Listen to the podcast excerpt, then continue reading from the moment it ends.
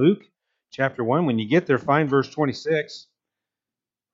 The third week of Advent. You know, it reminds me of where where's the year gone, right? What happened to 2019? It's just it's vanished. It's disappeared. Um, but this is a great season of the time of the year. It's a great time of the year to celebrate. Um,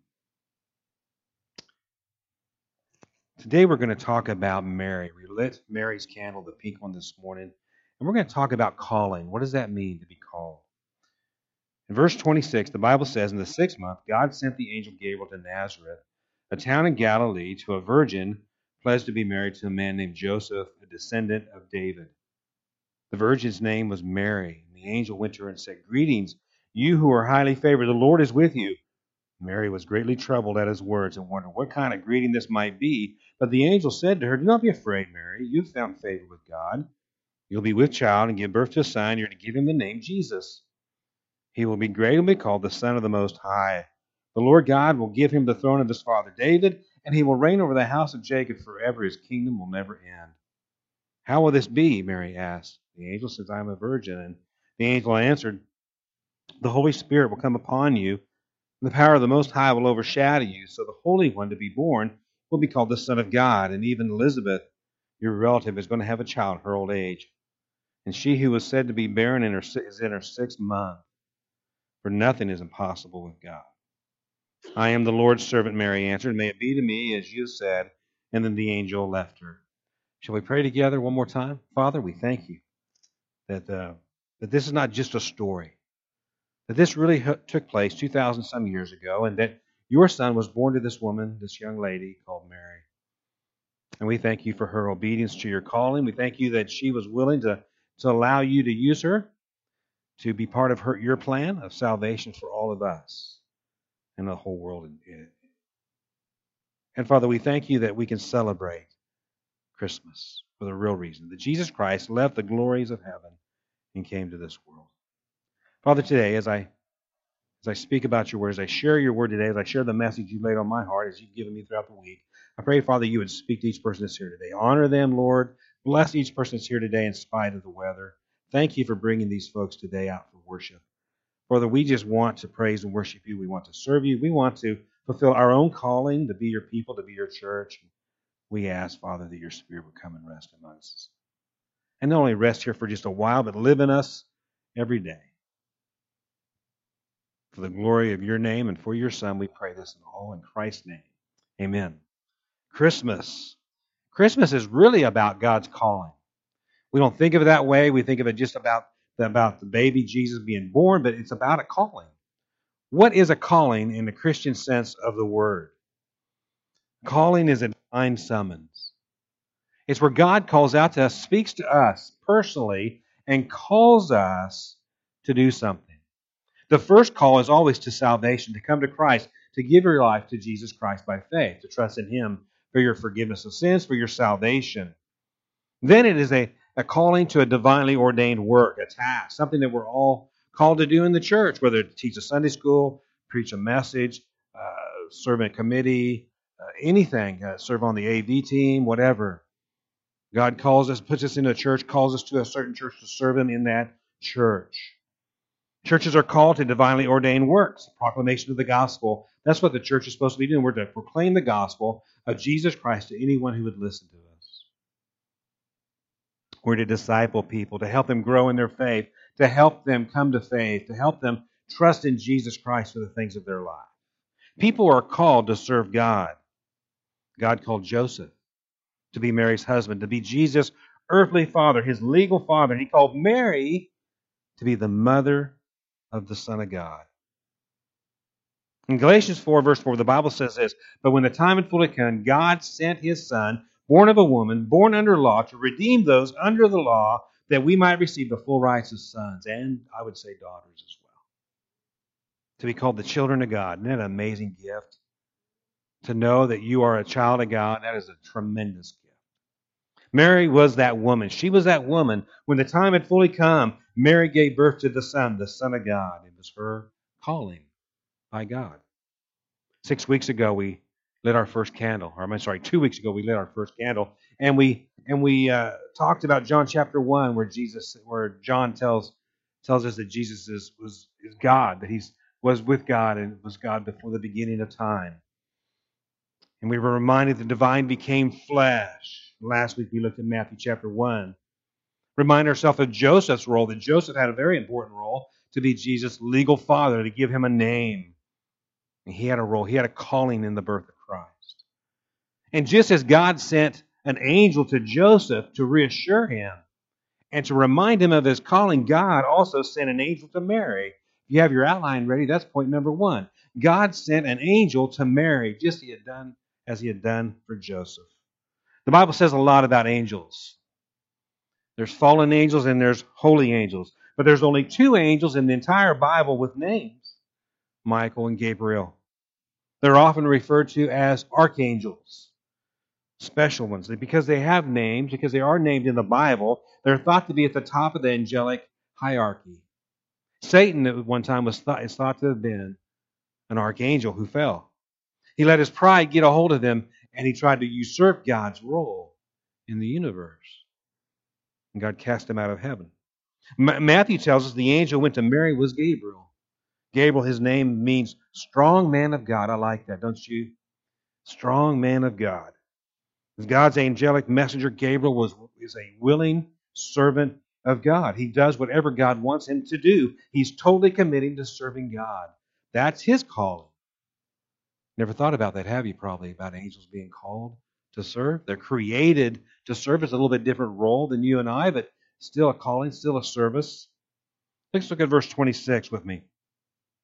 in the sixth month, God sent the angel Gabriel to Nazareth, a town in Galilee, to a virgin pledged to be married to a man named Joseph, a descendant of David. The virgin's name was Mary. The sixth month is a reference to Elizabeth, not Mary. Mary's not pregnant yet at this point, right here. This is a reference to uh, Mary's relative Elizabeth, and she's pregnant. Mary's still a virgin at this point. She's still a virgin. She's waiting to marry Joseph. It hasn't taken place yet, but but she's not she's not married in the legal full legal sense. She's in that pledged period, that the betrothal period. And Gabriel goes to her. He sent her with a message that she's going to have a child too but hers would be a very special child. Unlike anybody else's child, this was a special son. And Gabriel spoke to Mary a wonderfully reassuring message. Look at verse 28. The angel went to her and said, Greetings, you who are highly favored. The Lord is with you. Man, if I ever meet an angel in this life or in the next, I hope he says that to me. Don't you? That's what I want to hear from the angels.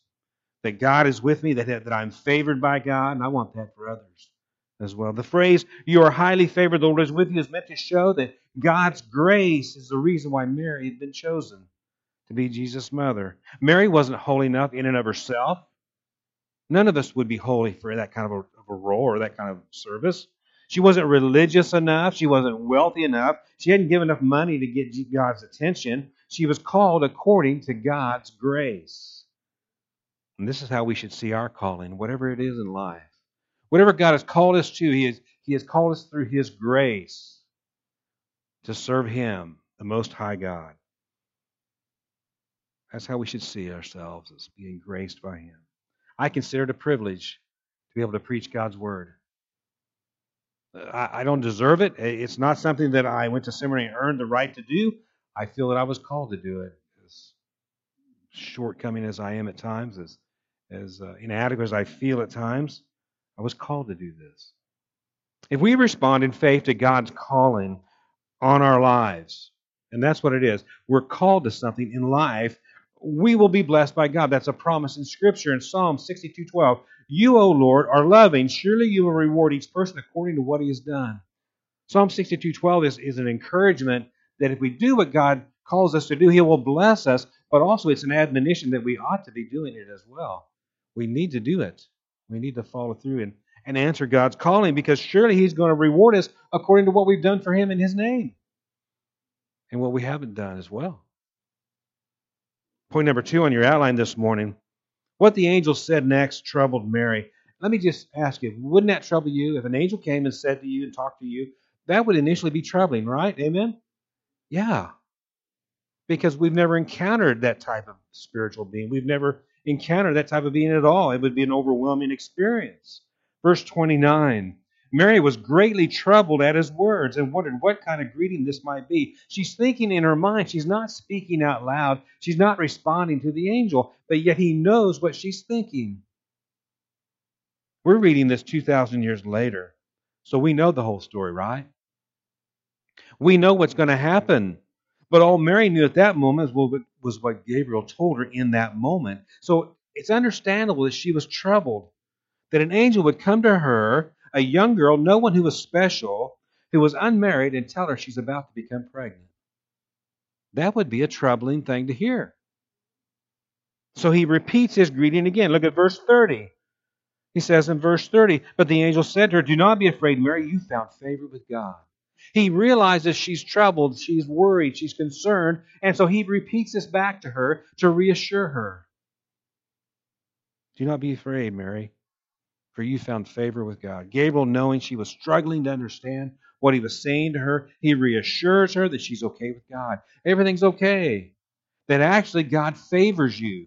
That you don't need to be worried. You don't need to be uh, concerned.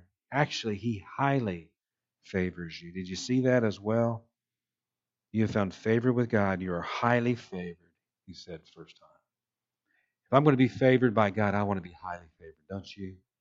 Yeah, that's a great way to be thought of by God. That's how I want God to think of me. And then he begins to explain what God was going to do through her. Verse 31 You will be with child and give him a, give birth to a son, and you're to give him the name Jesus. He will be great, he'll be called the Son of the Most High. The Lord God will give him the throne of his father David. He will reign over the house of Jacob forever. His kingdom will never end. The baby would call, be called the Son of the Most High. Why didn't he just say, why didn't Gabriel just say Jesus is going to be the Son of God? Why didn't he just say that he does later on? Why didn't he do it there? By using that longer phrase, Gabriel's emphasizing, he's emphasizing who God is. He is the most high God. Now that we know as Christians, we believe there's only one God.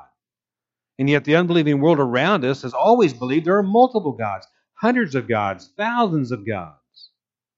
Well, in reality, there's only one God. But if you want to think of many gods, then there's only one high God. And that's the God of the Bible.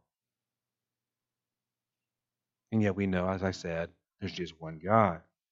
There are no gods greater than God of the Bible, than Yahweh. And Jesus is his son. And Jesus is God as well. Gabriel also said God would give Jesus the throne of his earthly descendant, his, his I'm sorry, his ancestor David. David was the second king of Israel. He was an anointed king. He had an eternal, he was promised an eternal throne, not by any of his blood children in a sense that that uh, of his immediate son or his grandson or, or things like that. Those those early generations, but later on it would be an eternal kingdom. Jesus' kingdom will never end.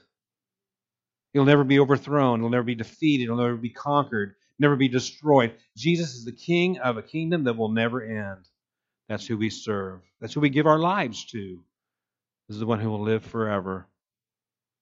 And this is where Gabriel announces Jesus' messiahship. Jesus was born to be the Messiah, the king the Jews had been longing for ever since the time Nebuchadnezzar's army marched to Jerusalem and destroyed the entire city, including the temple in AD or BC 589. They'd been waiting for a new king. Mary was called to a very special role in history. There'll be no one else ever like her again. Never again. She was called to a very special role. She carried within her an eternal king, the King of kings and the Lord of lords, who would save his people by dying for them on a cross. She didn't deserve this role, this calling. She didn't earn this calling, but she was called to it by the grace of God. And whatever you and I do for the church, big or little, whatever, significant, insignificant, minor, major, we do it by the grace of God because He's called us to do that. Christmas is about God's grace being extended to all of us through God's Son, Jesus Christ. And the Bible descri- describes God's grace as his favor. Psalm 90, verse 17 May the favor of the Lord our God rest on you. That's a great prayer that you and I should pray for people around us today who are struggling in life with either money or health or, or family issues or just being being separated from God and are lost, don't know what to do. We should pray for them. May the favor of our Lord, our God, rest upon them. Amen. Mary's still troubled though, so she asked the angel to explain what he said. That's point number three on your outline this morning. She's troubled. She's still wrestling with all of this. And I don't blame her. Look at verse 34. How will this be? Mary asked the angel, since I am a virgin. She asked him, How will this be? She didn't understand.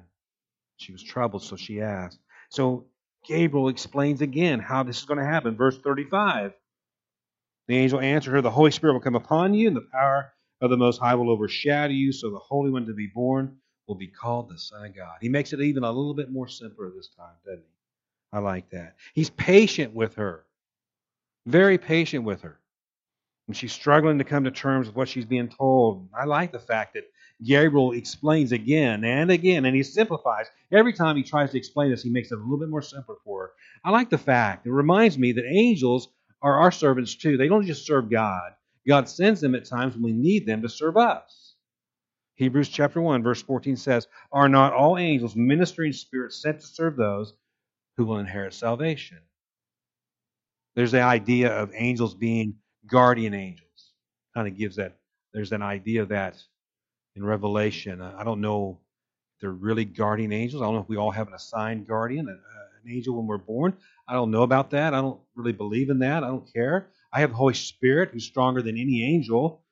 God is with me no matter where I go. I have Jesus as my Savior and Lord. So I don't really think I need to worry about having an angel, and I wouldn't encourage you to, to really focus too much on that. But they have this role of serving us. Angels went and they ministered to Jesus and strengthened him in the garden, didn't they? Before he went to the cross. Gabriel's patient with her. And she struggles to learn and struggles to understand. So he makes things simple for her. Now, Jesus is interesting in this sense. He's born of a woman, so he's human in one aspect, and yet he's divine in the other. They're co equal, and he has to be both. He had a human nature by virtue of his mother, but he was also divine because he was not conceived in the usual way. There's no sexual activity. Gabriel said simply, The power of the Most High will overshadow you. God would come and do something in her to conceive the Son. He's conceived by the power of the Holy Spirit working in her, in Mary. Mary was a virgin until she gave birth. So there's no sexual activity here. And because of his divine nature, Jesus was sinless, but Mary was not sinless. Mary was just like you and I in that sense. She was fully human, so she was a sinner as well. And although God graced her with his favor, she still needed a Savior, as all of us do. Amen? That's right. We all do. For, for all of sin to come short of the glory of God, we've all, like sheep, strayed, including Mary. And then Gabriel tells her again that Elizabeth, John the Baptist's mother, is pregnant. Her, her relative is pregnant too. verse 36.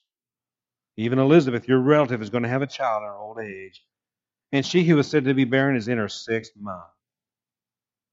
So here's this older woman, a relative, and she's pregnant as well.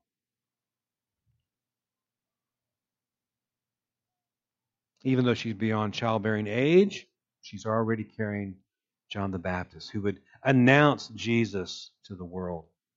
Then Gabriel said something that always gives me hope. I read this, this statement, and I just really, really picks up my heart because of what Gabriel says here in verse 37. Look what he says. For nothing is impossible with God. Man. Can you say amen to that? Amen. Nothing is impossible with God.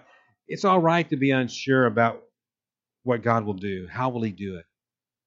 Will He be able to get this done? Will He fix our, our problems? Will he, will he help us? It's okay to be unsure about that. That's why we're called to be people of faith. We have to trust God to do the things we can't do, things that He said He would do things that we need to rely upon Him to do. That's called faith. Jesus says something like this to, to a man whose son was possessed by a, a demonic spirit. In Mark chapter 9, verse 23, a, a father goes to Jesus. He first went to the apostles. They could do nothing about the, the son who was possessed. So the father goes to Jesus and he asks him if he can, please help my son. And Jesus told the man, everything is possible for him who believes. Immediately the, the, the boy's father explained, I do believe. Help, my, help me overcome my unbelief. So he wants to believe that Jesus can do what Jesus says he can do. So he asks Jesus to help him with his unbelief. It's okay to be unsure about God at times. It's okay to, to look at the mountain in your life and say, man, that's a big mountain. That's a big obstacle. That's a lot of work. God's going to have to do it. And so then you have to wait on God to work.